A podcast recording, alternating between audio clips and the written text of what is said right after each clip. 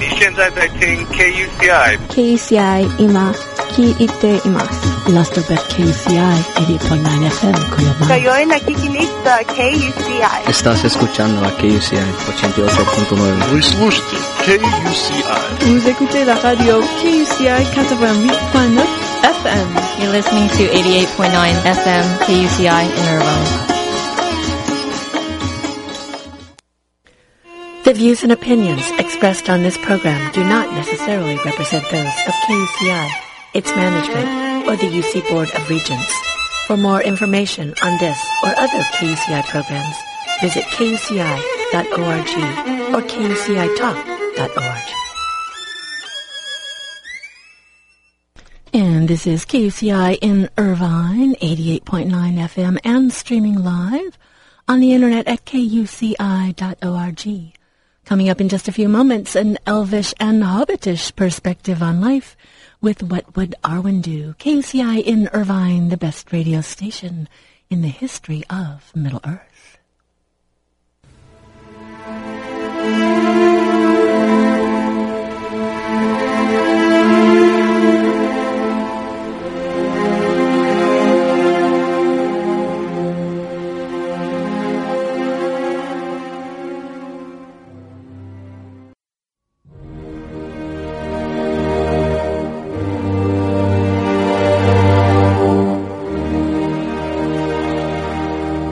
Mae govannen and Suilad, to all my elf friends, I am Tani Tinuviel, the resident, resident KUCI Middle Earth elf. Welcome to What Would Arwen Do on every other Tuesday here on KUCI 88.9 FM in Irvine and streaming live on the internet at kuci.org. And in case it is your first time just tuning in, and you're wondering what in the world is this all about, this is the show where I ask, we ask, if a Middle Earth elf lived today in Orange County, California, what would her life look like? How would she celebrate and support the arts, music, her community, and the preservation of Earth, its beauty, resources, and creatures? Some people ask, what would Jesus do? Which I think is a very good question. However, being an elf, I like to ask, what would Arwen do? What would an elf do? In Tolkien and the Lord of the Rings, A Guide to Middle-earth, Colin Duriez wrote, In his invented mythology of Middle-earth, Tolkien intended that his elves were an extended metaphor of a key aspect of human nature. This, quote, elven quality in human life was a central preoccupation of Tolkien's. Elves, like dwarves, hobbits, and the like, partially represent human beings. In Tolkien's mythology, elves represent what is high and noble in humans. In particular, they represent the arts in their highest form, work done in the image of God and his created world. So I believe this, quote, elven quality exists today in every living person and yearns for expression through gifts of creativity, nobility, and service to others. And Arwen, being an elf princess, the daughter of Elrond, uh, would have been concerned about such things and would have surely understood the principle of noblesse oblige, that with great privilege comes responsibility. And here with me today is my Hobbit co-host, Milo Lomsdown. Greetings, Milo. Good afternoon, Tani. It's a beautiful Shire day. A little overcast, though a little grayish. Yes. Actually, we elves like days like this only because um, the the the sun is uh, wonderful. Was created for vanquishing, in a sense, Morgoth and and not allowing him to continue his reign of terror and darkness. However, the elves being born in starlight and living most of their lives in twilight, the the sun is a bit of a harsh light, preferring starlight and moonlight. So I actually like overcast days.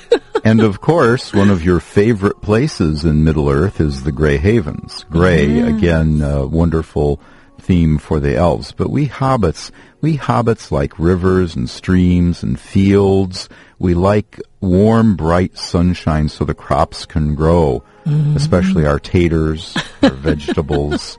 We love our taters and our vegetables and our mushrooms, Yes. which require dark. And that's a link between us and you elves. Well, and the uh, hobbits and the elves both loved the forests. So um, We both where, do. Where the forests are where the mushrooms grow, right? Yes, yes. Yeah. so we have some wonderful things to talk about. Um, we will have some poetry today. We will talk about some c- things going on uh, locally. We'll have a Hobbit movie report, and um, we'll just talk about some things. I am intrigued uh, with the uh, vampires of the Twilight series. I know some people say, oh, those are just movies for teenagers. However, I really don't see them that way. I was first intrigued by this series. I, I never was interested in the movies. It's kind of interesting. It's very similar to when the Lord of the Rings movies came, first came out, and I missed the point of what they were. But a friend of mine mentioned to me about this one scene in Twilight where the vampire takes the girl and because of his special powers, he takes her up this tree and they can see over the entire valley. And she says, this can't be real. This doesn't happen. And he, you know, this isn't the real world. And he said, this is my world. And just such a, seemed like such a beautiful metaphor for how many of us are in the world in a different way, that the world is different sometimes. And I think at the time I was thinking also for about um, people who have like Down syndrome and that type of thing. They experience or blind. They experience the world in a different way than than you know a lot of us do. So I got the movie thinking, you know, I just want to see this scene and began watching it and I was very intrigued in in fact, it reminded me very much of The Lord of the Rings in the sense that it had many archetypal figures. And um, we talked a little bit, and I was very amazed to find out that you had not, in fact, seen these movies, considering how many movies that you have seen.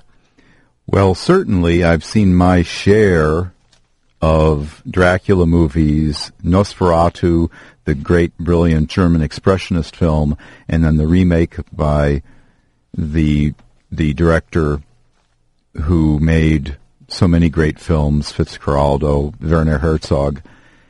And so I've seen a lot of vampire movies, but no, I, I did not, and I must say the reason I didn't see it is not because it was theoretically for teenagers, because I really don't care about that. Mm-hmm. Good films may be targeted at children, which we'll talk about later, or mm-hmm. teenagers, or mm-hmm. adults, or old people. It doesn't matter. What matters is the film. However, because my time is not never ending, like you elves who go on and on and on, hobbits have a limited time on Middle Earth. And so I restrict my viewing to things that I believe based on on indications that I have from friends and looking at just I don't I never read about a film before I see it, Tani, but just little indications where the first two films, Twilight and Twilight New Moon, were basically bad movies. Mm-hmm. Just just bad scripts and bad dialogue and, and, and bad direction. Even though with apparently good music and, and good cinematography, but but basically they were bad movies. And so that's the reason I haven't seen those yet. Mm-hmm. And I guess I'm I feel very fortunate to not be a film critic in the sense that I can uh, just go and watch a film and I judge my whole judgment on whether the movie is a good movie or a bad movie is whether or not I enjoy it. And generally for me, it is whether or not I bring something away from it that enriches my life, which uh, in this case it did. And that's why there are movies that I've seen that people will say, oh, that movie was so awful. For instance, Battlefield Earth, John Travolta. And A truly horrible film. But go on, Tani, because you're making a very loved the film you're making a very valid and important point. Go but, ahead. But I loved the film because of its archetypal nature. It was the hero who is oppressed. There, his people and his community is being threatened. The bullies are taking over. The bullies don't, it doesn't seem like the bullies are going to get theirs, and yet the bullies do. And, and it, and it really is about uh, the common person rising to the occasion, being able to accomplish more than they think they can, and overcoming evil. And and that's exactly what ha- and the and in that movie the bad guy John Travolta the bad guy is so bad it's like you just want him to get his due because he's so mean and cruel and um and and he does. But it's also because the the people work together and and and overcome evil. And there's the love element. And so um for me looking at it from the perspective of the script and the different aspects of it, I just I just judged it on the story, and I felt like when I watched Twilight, that was the thing that I enjoyed about it. It was about to me, it was about um, people or you know creatures or people that are in the world that are very different, and how other people respond to them, and what it's like being different. And now I know. go ahead. Yes, I wanted to, before we leave John Travolta, you, you, you hit on a very important element of film, which is I happen to be a lover of a very, very well constructed film as an abstract plastic piece. Mm-hmm. But in fact, one can successfully argue, as I have engaged in debates with other film critics and other film fans, that important, as important as the plastic beauty of a film is the the emotions, the thoughts that you take away. And certainly, uh, I believe it's called Battleship Earth. Battle- Battlefield. Battlefield Earth. Did they, you watch it? Uh, I I watched Did part of to? it. I tried to watch it on DVD. As you know, the the reviews were just horrendous. Right. But I have to admit, John Travolta, and maybe I'll revisit it now that you've recommended it. Maybe I'll force myself to watch the entire thing. John Travolta is brilliant in the film, as he is in many of his films. He's great. Yes, he's And- so evil that you just, you know, it's like he, he just is, the, you know, the per- epitome of, of, of evil, careless, self, you know, indulgent guy that just uh, doesn't get it. You know, it's kind of like, it, it's very similar to me, even to Avatar, where the people that are, you know, going into in, uh, invade Avatar because they want this one thing and they don't really care about the trees and these, you know, people that they basically consider as just, you know, some Right. other creatures of the forest. Well, in Battlefield Earth, that's the same way that John Travolta's character, you know, they look of it. It's kind of like a Planet of the Apes thing, where you know they they- they're not they don't even realize that these people can talk. And and really, we should not forget that its its basis, its foundation, is L. Ron Hubbard, the founder of Scientology, which is a different faith tradition than ours. Mm-hmm. But who's to say it's an invalid faith tradition? Certainly, it's done some good in the world, and not my faith tradition.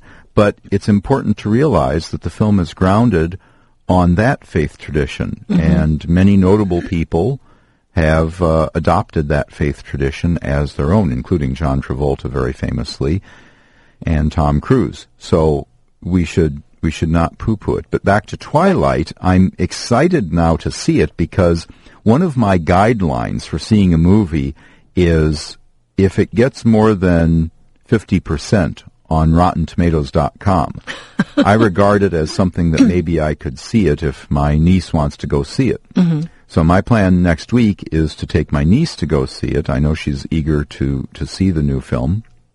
And and in fact, where the first two films were universally booed by the critics as gauged by RottenTomatoes.com, and I just look at the meter, I don't read any details. Mm-hmm. But the meter is much, much, much higher on mm-hmm. Twilight Eclipse, the new one that opens tonight at 12:01 a.m. Well, it's actually tomorrow morning Right. at 12:01 a.m. Midnight tonight, just after midnight tonight, is when it opens around the country. People have been camped out for almost a week at some movie theaters to see that opening screening. And based on this, I mean, it's it's something that uh, I will probably go see the third film in the theater. Right. And um, were things different? I, I might have been out in those those camping out things. I, I camped out for uh, the Two Towers at the Newport Big Cinema. It was wonderful fun being in line with a bunch of other people that are crazy about the same things that you're crazy about and doing geeky things. And we were singing Lord of the Rings Christmas Carol. It's really the perfect place to see a film. For our listeners around the nation and around the world, there is a movie theater complex called the Big Newport here in Newport Beach in Orange County, California. And the Big Newport one of its screens is truly a massive, massive conventional, not IMAX, but a conventional, very, very large movie screen. And it's a wonderful place to see a big event movie like this mm-hmm. because people will stand in line for hours and they will talk about the things. And, and this happened for Raiders of the Lost Ark and the 2 mm-hmm. successor movies, Temple of Doom and Last Crusade. Uh, and it's a very exciting environment. But really, the Twilight movies, like True Blood, the HBO TV series, which has the great actress Anna Paquin as Sookie Stackhouse, they're about how the other, how people who are what you might call not normal, how they deal with the world. And it was interesting as an elf. I'm always looking for things that, um, or I always just notice things that remind me of themes of Middle Earth and themes within the works of J.R. Tolkien and C.S. Lewis. And I will have to say that in seeing Twilight, one of the reasons also that it so appealed to me was a little bit of a correlation to this story of Arwen and Aragorn, in the sense that it Bella is so in love with Edward that she wants to forsake being a human in order to be a vampire to be with him. Whereas we see, um, both with Luthien and Beren, and also with Ar- um, Arwen and Aragorn, that in order to be, in this case, being bound to a mortal, they had to give up their immortality as elves. Whereas um, Bella's case is a little switched, but she still is giving up her own people to become other. And uh, so I thought, oh, you know, this has the themes of Ar- Aragorn and Arwen. and I wanted to just read a little bit because uh, from C.S. Lewis and about the power of myth, because to me, this is really what it's about.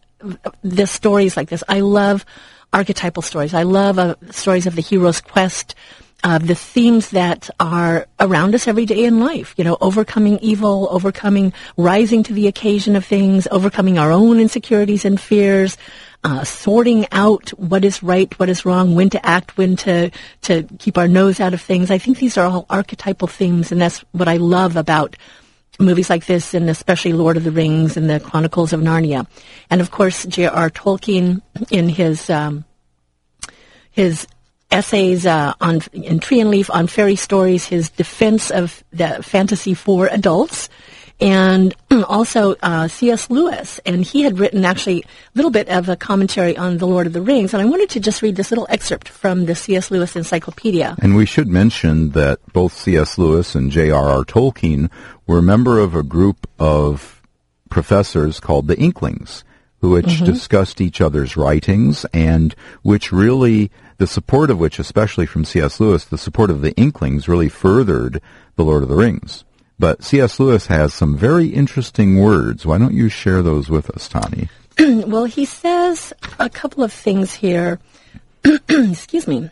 And the book you're reading from is Is the C.S. Lewis Encyclopedia, uh, edited by Colin Duriez with uh, writings by, you know, commentary by him as well. It's just a wonderful, wonderful book.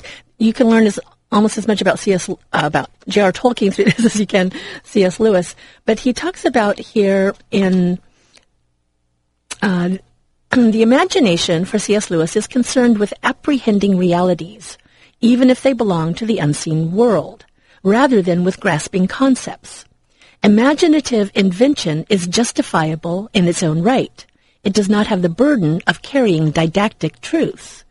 And this is why good works of imagination cannot be, be reduced to morals and lessons, although lessons can be derived from them. And the truer work, the greater lessons that can be drawn from it.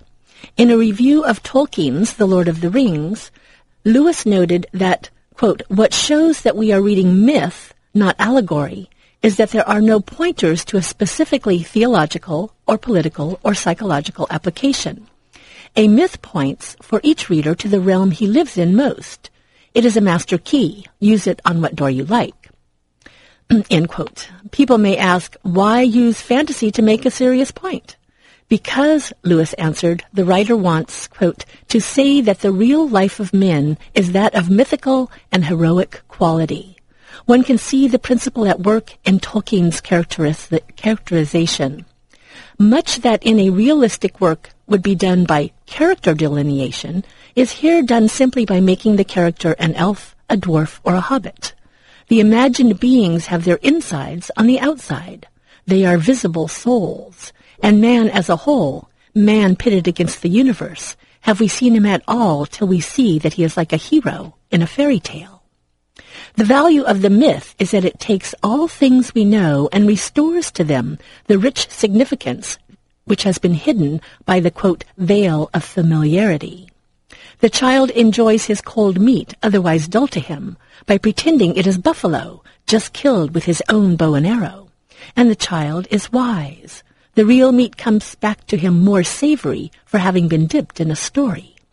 You might say that only then is it the real meat. By putting bread, gold, horse, apple, or the very roads into a myth, we do not retreat from reality, we rediscover it. and that's the thing that I love about the works of J.R. Tolkien, C.S. Lewis, and even these, um, like Twilight and the X-Men. It takes uh, the veil of the f- familiar of the world away for a while, and uh, and makes me say, it, I think it just makes me kinder toward other people, and realizing that the pa- our paths are also different. That's exactly right. And, and the different paths that people have is one of the reasons why Charlaine Harris, I've seen interviews with her where she has said that's one of the reasons she wrote this Sookie Stackhouse novels, which have become created by Alan Ball into the tremendously beautifully photographed and great music soundtrack True Blood series on HBO, home, bo- home box office on, on cable television. Uh, Charlaine Is that a Har- new series? It it actually it's now in its third year. Oh. It just started its third season. Wow. And Charlaine Harris has was questioned as to, you know, what the import and isn't it true that this is maybe about our society uh, not rejecting different people, such as homosexuals, right? The gay folks. and she said, yes, that's exactly right. And she was afraid that her southern environment where she personally lives, that her mm-hmm. community would would reject her or ostracize her, and in fact they understood what she was trying to do, that mm. the acceptance maybe not the acceptance of tremendously other people, but the understanding of them and knowing that they have as much right to exist as you or I. So the the whole vampire mythology mm-hmm. certainly has a lot of deep resonances, as does the heroic myths such as J.R.R. Tolkien's Lord of the Rings. And I know it may sound a little odd. I, one of the reasons that I feel an affinity for vampires is in my own personal experience as a vegetarian. I come from um, ethnically, I'm hunter-gatherer, American Indian, uh, English Irish, not so much a gregarian, uh, a, Agrarian. agrarian.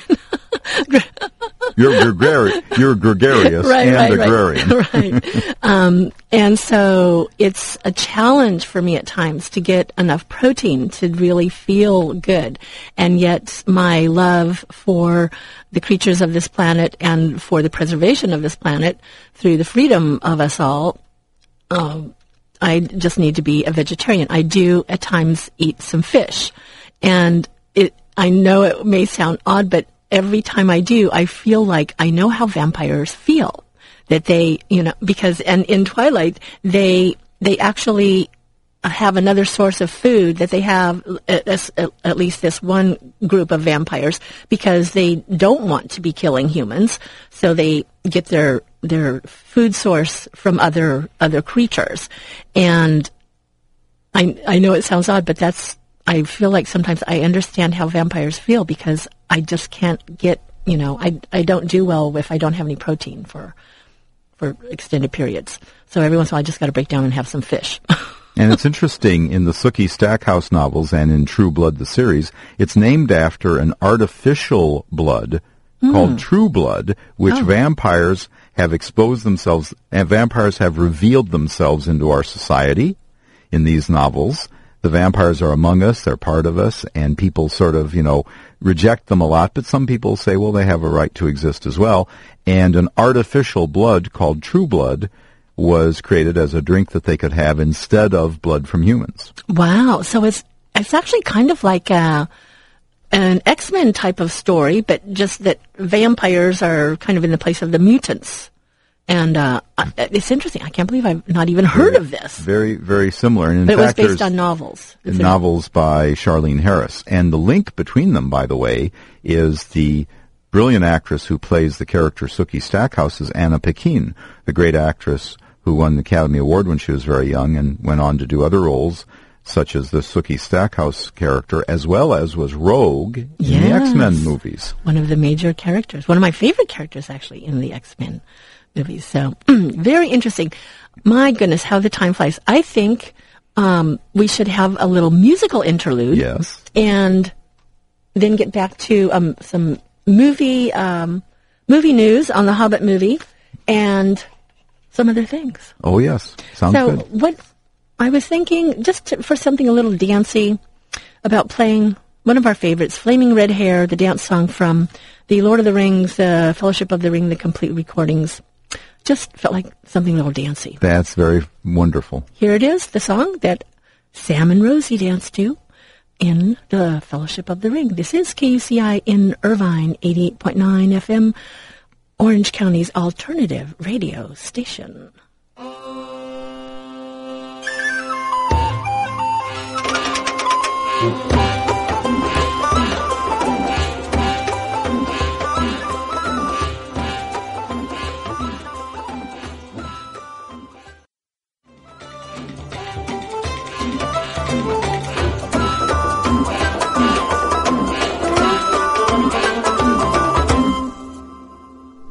And that is Flaming Red Hair from the Fellowship of the Ring, the Complete Recordings Academy Award winning music by Howard Shore. I Yes. never tired of hear. I never h- tire of hearing that song. I hope our listeners don't either. Right. Music, great music that not only is great in the context of the film, which I realized when I first saw them in 2001, 2002, 2003, but through you, Elf Princess, I've learned that they are, it is great music. They are great pieces by themselves, as we just heard. Oh yes. Well, it's time for some Hobbit movie news, which we haven't had in a while. I want to begin by saying that there's a linkage from Twilight Eclipse, which we've been talking about, and we'll return to that uh, later. But Eclipse co-star Anna Kendrick wants to have a role in The Hobbit. She says, quote, I was and still am obsessed with Lord of the Rings. Mm. She she told this to MTV.com. Well, it seems that that's pretty H- cool. Pretty Kendrick cool. Kendrick has Lord of the Ring fantasies for the Hobbit movie. Quote, believe me, I spend many nights wondering about that. This is officially my feeler. So she is trying to get a role in The Hobbit. So the reporter asked if she would be up for playing Bilbo Baggins, originally played by a man, Ian Holm. Of course, Bilbo is a male character. Mm-hmm. And the actress replies, well, Cate Blanchett did it, she laughed, referring to the actress's role in I'm Not There, where Cate Blanchett, the brilliant actress who plays Galadriel in The Lord of the Rings, but she actually played a man. She played Bob Dylan ah. in that movie I'm Not There. But on to Hobbit movie news. As we know, we've heard that Guillermo del Toro was hmm. tired of waiting for MGM to resolve their financial problems. Right. And so we don't currently have a director committed. But this week came new news Oh, wonderful. reported in several places. I'm quoting from guardian.co.uk, the, the Guardian newspaper website in England. Mm-hmm. Peter Jackson is in talks to direct the Hobbit films. He's already credited as producer. It seems Jackson could be willing to take up the directing reins. Mm, wouldn't Peter- that be wonderful? He's in talks with Warner Brothers about the possibility of doing this. As we've discussed on this program before, Tani, Warner Brothers has told their their exhibitors that Warner Brothers will be exhibiting, will be distributing the first Hobbit film in December 2012. So they've sort of penciled that in pretty firmly.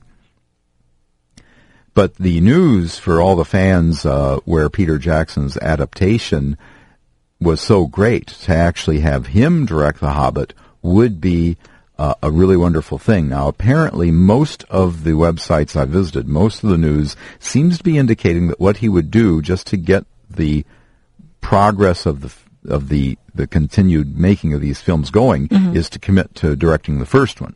So we might have a situation where Hobbit Part 1 is directed by Peter Jackson and Hobbit Part 2 is directed by a different person. Now, won't they be filming both of these films uh, at the same time, like they did with the original trilogy? They're not going to like because they they kind of filmed it all straight through, and then of course filled in different things, but just for the continuity. Wouldn't wouldn't they, in a sense? That's that's a very very good question. I wondered the same thing. For our listeners, the Lord of the Rings, the Fellowship of the Ring, the Two Towers, and Return of the King was a single massive, long, eighteen-month production period of Right. principal photography. The entire thing was basically filmed at once. Then post-production was done on the Fellowship of the Ring, and that was released. Then post-production was done on the Two Towers, and that was released. Then finally post-production was done on Return of the King, and that was released. So it's hard to understand exactly how this two director thing could actually be practicable. It could be done. It depends on the unit production manager and how he or she lays out the actual shooting schedule. Mm-hmm. It's conceivable that it could be done that way. I, I was very entertained by a piece at salon.com about, you know, who will direct The Hobbit. This is by Andrew O'Hehir of salon.com. He quotes Guillermo del Toro four years ago, four years ago when del Toro was at the Cannes Film Festival and and someone asked him about The Hobbit, and, and Del Toro is quoted as saying, I don't like little guys and dragons, hairy feet and hobbits. I've never been into that at all. I don't like sword and sorcery. I hate all that stuff. Well, of course, Was that before he did Pan's Labyrinth? I think that was before Pan's Yeah. Labyrinth, and in fact, uh, while Del Toro got his start as sort of a, a horror director, as Peter Jackson did, I think that the myth making, you know, won him over. But in Salon.com, they're talking about all the different kinds of people that could direct. There's Peter Jackson, of course, Alfonso Cuarón, right? A Mexican director, a brilliant guy. He did Children of Men. He also did what most people regard as the best Harry Potter, Potter movie. Uh, he proposes Bill Condon, who did Dreamgirls and Gods and Monsters, which seems like a strange choice to me. Chris Columbus, he's done Percy Jackson and the Olympians. He did the first uh, two Harry Potter films. Sam Mendes, which is a strange choice. He's a reality-based director. Hmm. Julie Taymor. Now, Julie Taymor is the great stage director who did Titus Andronicus with hmm. Anthony Hopkins so brilliantly, but she is one that created The Lion King on Broadway. Oh. And her ability with puppets, who else do we know ah, does puppets in The Hobbit, right? Our, our friend Andre Vienne of Théâtre Sans Fil, uh, as a possibility. Darren, uh, so there are these various possibilities that, that, uh, Andrew is proposing on Salon.com. So I urge our, our people to look for the, the article, Will Tarantino Direct The Hobbit? on Salon.com. It's a very entertaining, entertaining read. And it's all it's an interesting adventure as we move along this. It's it's very interesting that the project has been committed to and certain elements of the project are firmly in place and yet other aspects of the project are just in complete limbo. I would say, based on my reading, that the the framework, certainly the the scripts for both films, Hobbit Part One, Hobbit Part Two, those scripts are done, right? They're ready to be produced, mm. and Yes, I very believe- very large amount of the fundamental macro design has been done for the sets, costumes, and characters. We've we've we've heard story of m- many books filled with sketches by Del Toro in mm. working with the original graphic artists of The Lord of the Rings. So there's a lot of possibility there. So we continue to wait for the green light, as it's called in Hollywood, and very excited to see what will develop there. It would be remiss, since we're talking about Lord of the Rings, one of the best actors in The Lord of the Rings was the character Gollum, played brilliantly by Andy Serkis. And let's not forget that he's coming out with uh, the uh, Sex and Drugs and Rock and Roll movie, which he's Oh, won really? the British Film Academy Award for, right, as Best Actor. He plays Ian Dury, one of the founders of the punk rock movement. Oh. And so he has uh, really, really expanded his abilities. And I believe when we see him as Gollum in The Hobbit, that we will we will see an actor who has matured even more. He was he was great in Lord of the Rings, but I think we will see an additional depth, Yes. which maybe wasn't there the first time. Which I think we who have followed some of the other actors have seen that in so many of them that, of course, um, uh, Aragorn, Viggo Mortensen already had a strong acting career, but like the Hobbits and even Elijah Wood, you know, not that much, not that much exposure. And now they've done, gone on to do other movies and series and it's amazing just to see the, the depth of their uh, maturing as, as actors. Right. Which, which is Elijah really, Wood has really matured. Ian Holm, of course, the Sir Ian McKellen, of course, they were already great actors.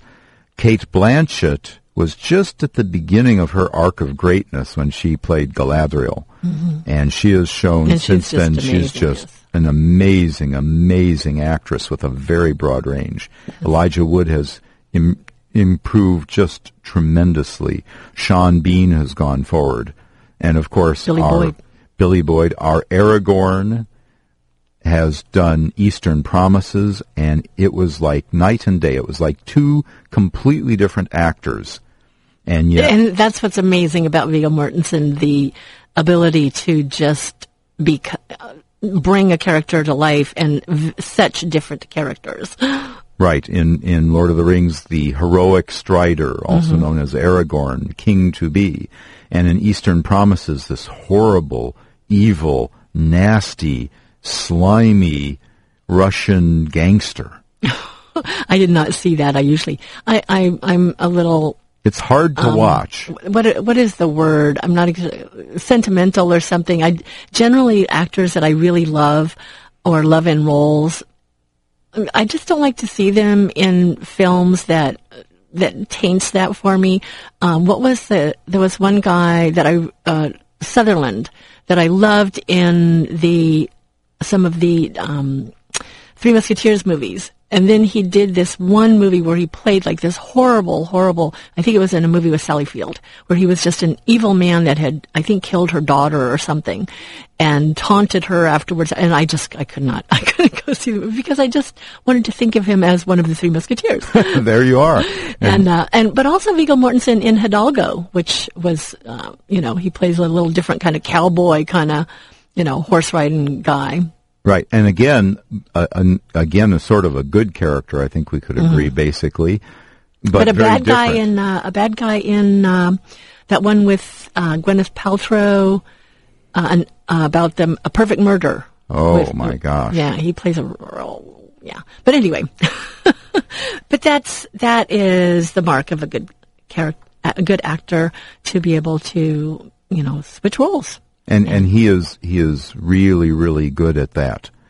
Um, but back to vampires and werewolves, since this Mm-hmm. is tonight at 12:01 a.m. Wednesday morning, which is Tuesday midnight, we're going to see uh, Twilight Eclipse as the third film of that series, which has every promise of going on and on and on. Yes, Uh, I believe there were four. There there are four. There are four books. So there there will be one more after that.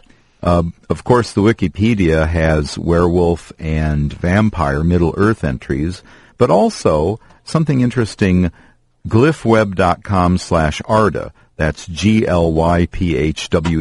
dot com slash A-R-D-A is the Encyclopedia of Arda. And it has an entry for virtually every single character in the Silmarillion and the Lord of the Rings and The Hobbit and every other book that mm-hmm. Tolkien wrote. It's a very complete online encyclopedia of the Tolkien created universes.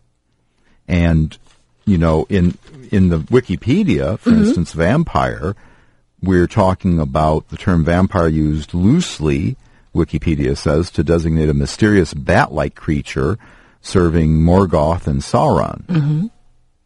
And there is reference, and, and this is why I think when the Twilight movies came out, because and really wouldn't have really thought too much about vampires, but there is mention of them. Not, I don't believe in the Lord of the Rings books, but in the Silmarillion. That's right. And in my favorite tale, of course, of Beren and Luthien, which is the tale of the first elf princess uh, and um, coming together with a mortal, and Luthien being uh, not only the daughter of uh, Thingol, an elf lord, but also Melian, who was a Maya in Middle Earth. And um, we see, and of course, Sauron, who is in Lord of the Rings, and after you know he is he's created the One Ring and is trying to enslave all of the free peoples of Middle Earth out of his hatred. and um, but back then, uh, Sauron had other shapes. He was not just the, a dark figure, and this actually. Uh, gives um, some backstory about Sauron in case people are kind of interested in not um, how he necessarily became uh, who he was and what caused his um, caused him to be corrupted, but just some things about about who he was, and it, it is where, where I first saw the mention of vampires, and it's here is where um, Luthien is uh, striving in the pits in the pits of Sauron, uh, Beren, and lay, and of course Felagund, uh, great King Felagund, uh, died there out of his oath to help uh, the sons of Barahir, and there is just such a beautiful. Why don't you read some of this? We do have some time left. Why don't you read us a bit of the Silmarillion that talks about this? Because as you point out, vampires and werewolves are very popular, especially Yes. tonight they're going to be very popular. However, they don't actually appear, to my knowledge, in Lord of the Rings. Yes. Well, and and it's also interesting too because I think in Twilight there's also werewolves, and they're mentioned in here. So Huan is the Hound of Valinor, who has who is over in Middle Earth and and loves Beren and Luthien, and comes to their aid and has the prophecy regarding that only. Uh, uh, Someone of greater might might be able to take his life. I believe only the greatest wolf in history Right. could take him down. And um, it says here, let's see. Then Sauron sent Draugluin, a dread beast, old and evil, lord and sire of the werewolves of Angband. His might was great, and the battle of Huan and Draugluin was long and fierce. Yet at, le- at length Draugluin escaped, and fleeing back into the tower, he died before Sauron's feet. And as he died, he told his master, Huan is there. Now Sauron knew well, as did all in that land, the fate that was decreed for the Hound of Valinor, and it came into his thought that he himself would accomplish it. Therefore he took upon himself the form of a werewolf, and made himself the mightiest that had yet walked in the world, and he came forth to win the passage of the bridge. So great was the horror of his approach that Huan leapt aside. Then Sauron sprang upon Luthien, and she swooned before the menace of the fell spirit in his eyes, and the foul vapor of his breath. But even as he came, falling, she cast a fold of her dark cloak before his eyes, and he stumbled, for a fleeting drowsiness came upon him. Then Huan sprang. There befell the battle of Hu- Huan and Wolf Sauron, and the howls and baying echoed in the hills, and the watchers on the walls of Ered Wethrin across the valley heard it afar and were dismayed. But no wizardry nor spell, neither fang nor venom, nor devil's art, nor beast strength could overthrow Huan of Valinor, and he took his foe by the throat and pinned him down. Then Sauron shifted shape, from wolf to serpent, and from monster to his own accustomed form. But he could not elude the grip of Huan without forsaking his body of utterly. Ere his foul spirit left its dark house, Luthien came to him and said that he should be stripped of his raiment of flesh, and his ghost be sent quaking back to Morgoth. And she said, There everlastingly thy naked self shall endure the torment of his scorn, pierced by his eyes, unless thou yield to me the mastery of thy tower. Then Sauron yielded himself, and Luthien took the mastery of the isle and all that was there, and Huan released him. And immediately he took the form of a vampire, great as a dark cloud across the moon, and he fled, dripping blood from his throat upon the trees, and came to Taur-nu-Fuin and dwelt there, filling it with horror. So, Tremendous. Tremendous. taking the form of a vampire. Yes. So there we see it, right there in the Lord of the Rings, vampires and well, werewolves. A- absolutely. And like in much literature, the writing of Tolkien has a purely, seems like, purely negativistic aspect to it, where the vampires and the werewolves are, are evil. And the interesting thing that Charlaine Harris has done with the Sookie Stackhouse novels, and which the writer of the Twilight series of books has done, is to somehow try to redeem these and mm-hmm. say, there must be some basis in fact for these legends. The mm-hmm. legends are so pervasive through so many cultures around the mm-hmm. world. There must be some reality. And what is that reality? And if it, if the reality is based in real beings, they could not ipso facto be entirely evil. There must have been some good and some bad. In the Sookie Stackhouse novels, there are good vampires and there are bad vampires. and there are vampires, but most of the vampires are have some good and some bad in them. Yes. Well, and I think f- from my elf perspective, I always like to look at it from the perspective that there's every person has their story. There's a different, there's a perspective from every person's point of view. You may listen to someone who's sharing about how their marriage fell apart and how the husband was a jerk or how the wife was unfaithful or whatever. But those people also had their story and their path. And that's what I like. Like even the, the series Wicked, where you get the story of the Wicked Witch of the West.